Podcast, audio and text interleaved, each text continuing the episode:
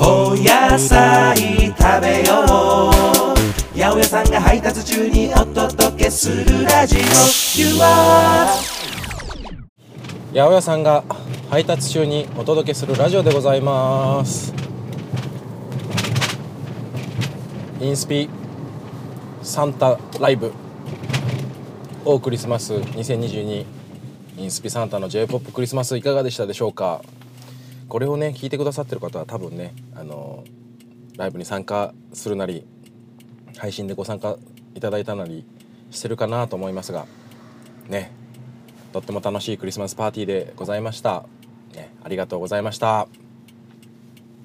いやクリスマスライブいいねやっぱね。しかもあのねシンジもねコンサートの中で言ってましたけど配信だとねなかなか洋楽権利関係がね難しいところあるんで。だったらいっそのこと j p o p くくりでやったらいいんじゃない？ってね。いい曲まだまだたくさんあるんですよね。今回ねあこれやってみたいなみたいなのはいくつか、ね、あったんですけど。あのまた次の機会ということで、ね、季節はどんどん冬に向かっておりますね。今日はねじゃあそのもう季節ど真ん中のやついきましょうか。柚子についてお話ししたいと思います。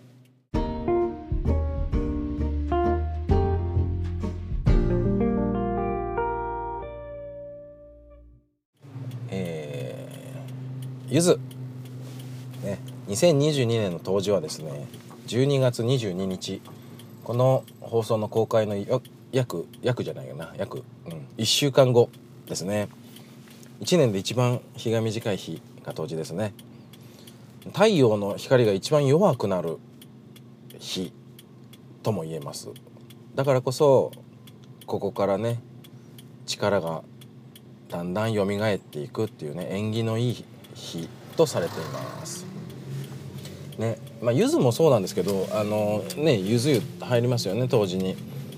あとかぼちゃを食べるって言いますね。ねかぼちゃ夏の野菜でご紹介したかと思います。なんで夏のや、ね、夏が旬の野菜なのに冬に食べるのか、ね、そう冬至に食べるのかっていうのはねこれはですねあのかぼちゃは結構保存が効くんですね。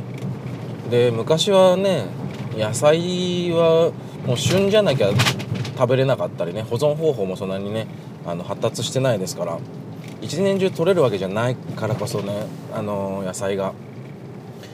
冬はとってもねあの野菜があの、まあ、取れ取りにくい季節じゃないですか。旬がそんなに旬の野菜が多くあるわけではないので。なんで不足しがちな野菜を冬に食べることでまあ厳しい冬を乗り切っていきましょうっていうような意味で保存の効いたかぼちゃをねじゃあこの時に食べましょうと。いうことでかぼちゃを食べるようになったそうでございます。ねあのー、春の七草とかよく聞きますけど冬にもね七草があってねそれはねいろいろあるんですけど金柑とかねあのー、あのかぼちゃもそうなんです南京って言うんですけど、ね、冬の七草はね「ん」が2つつく金柑南京みたいなねやつがいくつかあれなんですよ冬の七草として数えられるんですね。でまあ話を元に戻してあれ柚子ですよ柚子。ね当時になぜの柚子湯に入るのか。これはねもう日本人ダジャレ大好きじゃんみたいなね理由なんですね。冬至っていう日はあの読み方あの湯にお湯に入って病をね癒す湯治って今のも湯治って言いますよね。あのお湯に治す治ると書いて三髄の大のやつですね。これ湯治って言うじゃないですか。湯治と湯治をねかけて湯に入れっていうんですね。そしてなぜ柚子を使うのか。まあ旬だからっていうのもあるんですけどこの時期の柚子は香り高いっていうのもあるんですけどあの融通が効きますようにっていうね願いを込めてるらしいですね。日本人ねなんだかんだダジャレ好きですよね。なんかにかけてみたいな。ね昔からそうです。ね、あとね香りが強いっていうことはね邪気を払うっていうことにつながるんですね。何でも、ね、日本でもそうですけどあのねあの西洋のドラキュラヴァンパイアがニンニク嫌いなのもね香りが強いからこれ邪気を払うっていうね。これは世界共通のあのねあの方向性というかね匂いが強いものは悪いものをと取り払ってくれるっていうねあの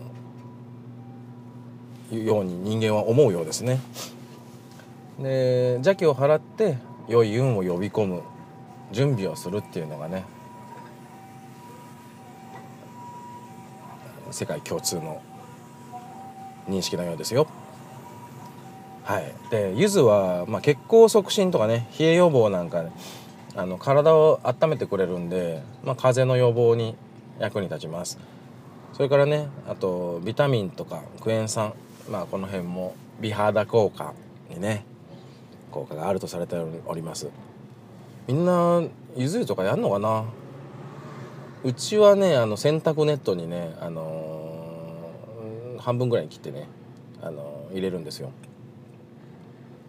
でお風呂の中でねもみもみしながら匂いが出てくるのを楽しむみたいな感じでやりますけどねあのー、本当にねゆず湯好きなようにやっていいんですね。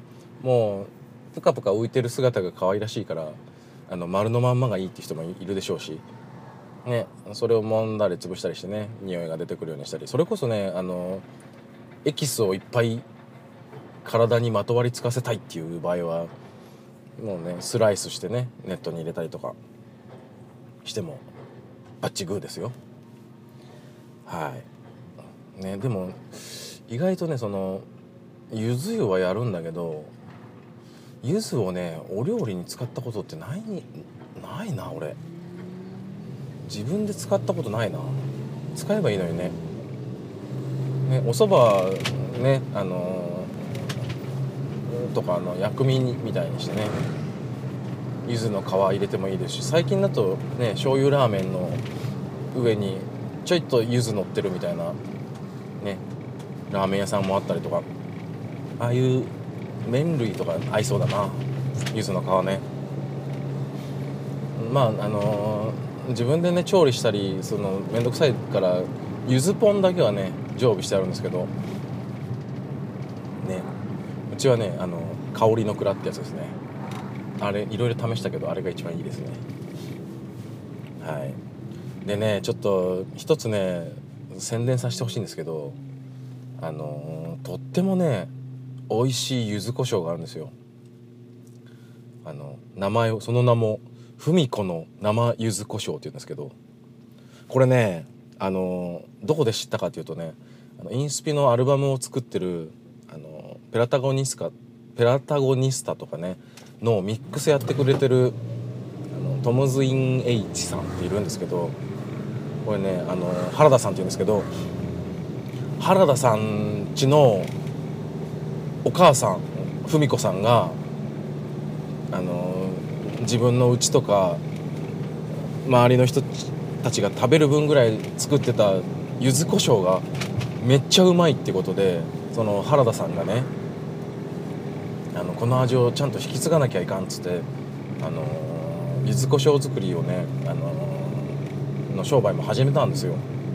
そのね柚子胡椒がほんと絶品であの柚子胡椒ねあのよく市販のものをね売ってたり、ね、飲み屋さんとか餃子屋さんとかでねあの使ったことある人いると思うんですけどもうね段違いのフレッシュさというかねこれね食べてみなきゃ分かんないと思う。あの食べたらね絶対感動する柚子胡椒なんで。柚子胡椒ってこんなんなんだ。こんなに柚子の香りがするんだみたいなね。あの感動があるね。調味料なんです。でねあのまあねちょっとねお高いんですよやっぱ、まあ、手作業でね全部やってるんで。一瓶でね最初の頃ね1,000円ぐらいだったんですけど今ね多分1,600円とか1,800円とかするんじゃないですかね、うん、もう10年ぐらい前だったかな最初に食べたの。事業も拡大してるみたいです。年間ね結構結構1万本ぐらい作ってるって言ってたかな。あのー宣伝です。いやでもねこれね宣伝したくなるぐらいねめっちゃうまい柚子胡椒なんですよ。でこの冬の時期鍋とかするじゃないですか。で鍋に合うしただのその冷ややっこにのせてもうまいしほんとねあのーそれだけでいいんですよ。あの醤油とかね塩とかねかけなくてそれだけで美味しいみたいなね。鍋のももちろん合いますしあとね餃子にも合うし焼いた肉にね合う合ったりもするんですよね。ただ焼いた肉。あとねめっちゃねこれもうすごいあの米にねあのそれかけてその柚子胡椒かけてお茶漬けみたいにしてね食べるのもねうまいんですよ。お湯かけて。昆布があれば昆布のっけたりね。あとまあ顆粒だしとかねちょいちょいってかけてもいいんですね。あのお茶漬けの素みたいにして。それをねあのお茶漬けとしてその柚子胡椒を食べるとこれがまたうまいんだ。今回あれだね。柚子の話というより芙美子の生柚子胡椒の宣伝会みたいになってますけどお金とか一切もらってませんからこれね。あの勝手にあのこれ好きって言ってるだけですから。絶対あの通販やってるんでしかも冷凍で届くんでねあの日もあの日持ちします。なんでねあのこの冬のご贈答用とかね、まあ、ご自宅用でも全然いいと思いますし。ぜひね1本試してみてはいかがでしょうか。いろんななんか何種類か4種類ぐらいあったかな。あの柚子の皮の色とね唐辛子の色によってね。青赤黄ぐらいだったかな。あとね黒胡椒のやつもありますね。あー鍋食べたいな。鍋。野菜がいっぱい食べれるからいいよね。というわけで今回は柚子についてというか芙美子の生柚子胡椒について お話ししました。来週は更新できるかな？多分できると思います。なんでね来週が最後になるかな？今年。2022年2年八百屋さんが配達中にお届けするラジオ。年明けもねあの配達5日から多分やるんで、うん、ギリそこで取れるかな？みたいな感じですね。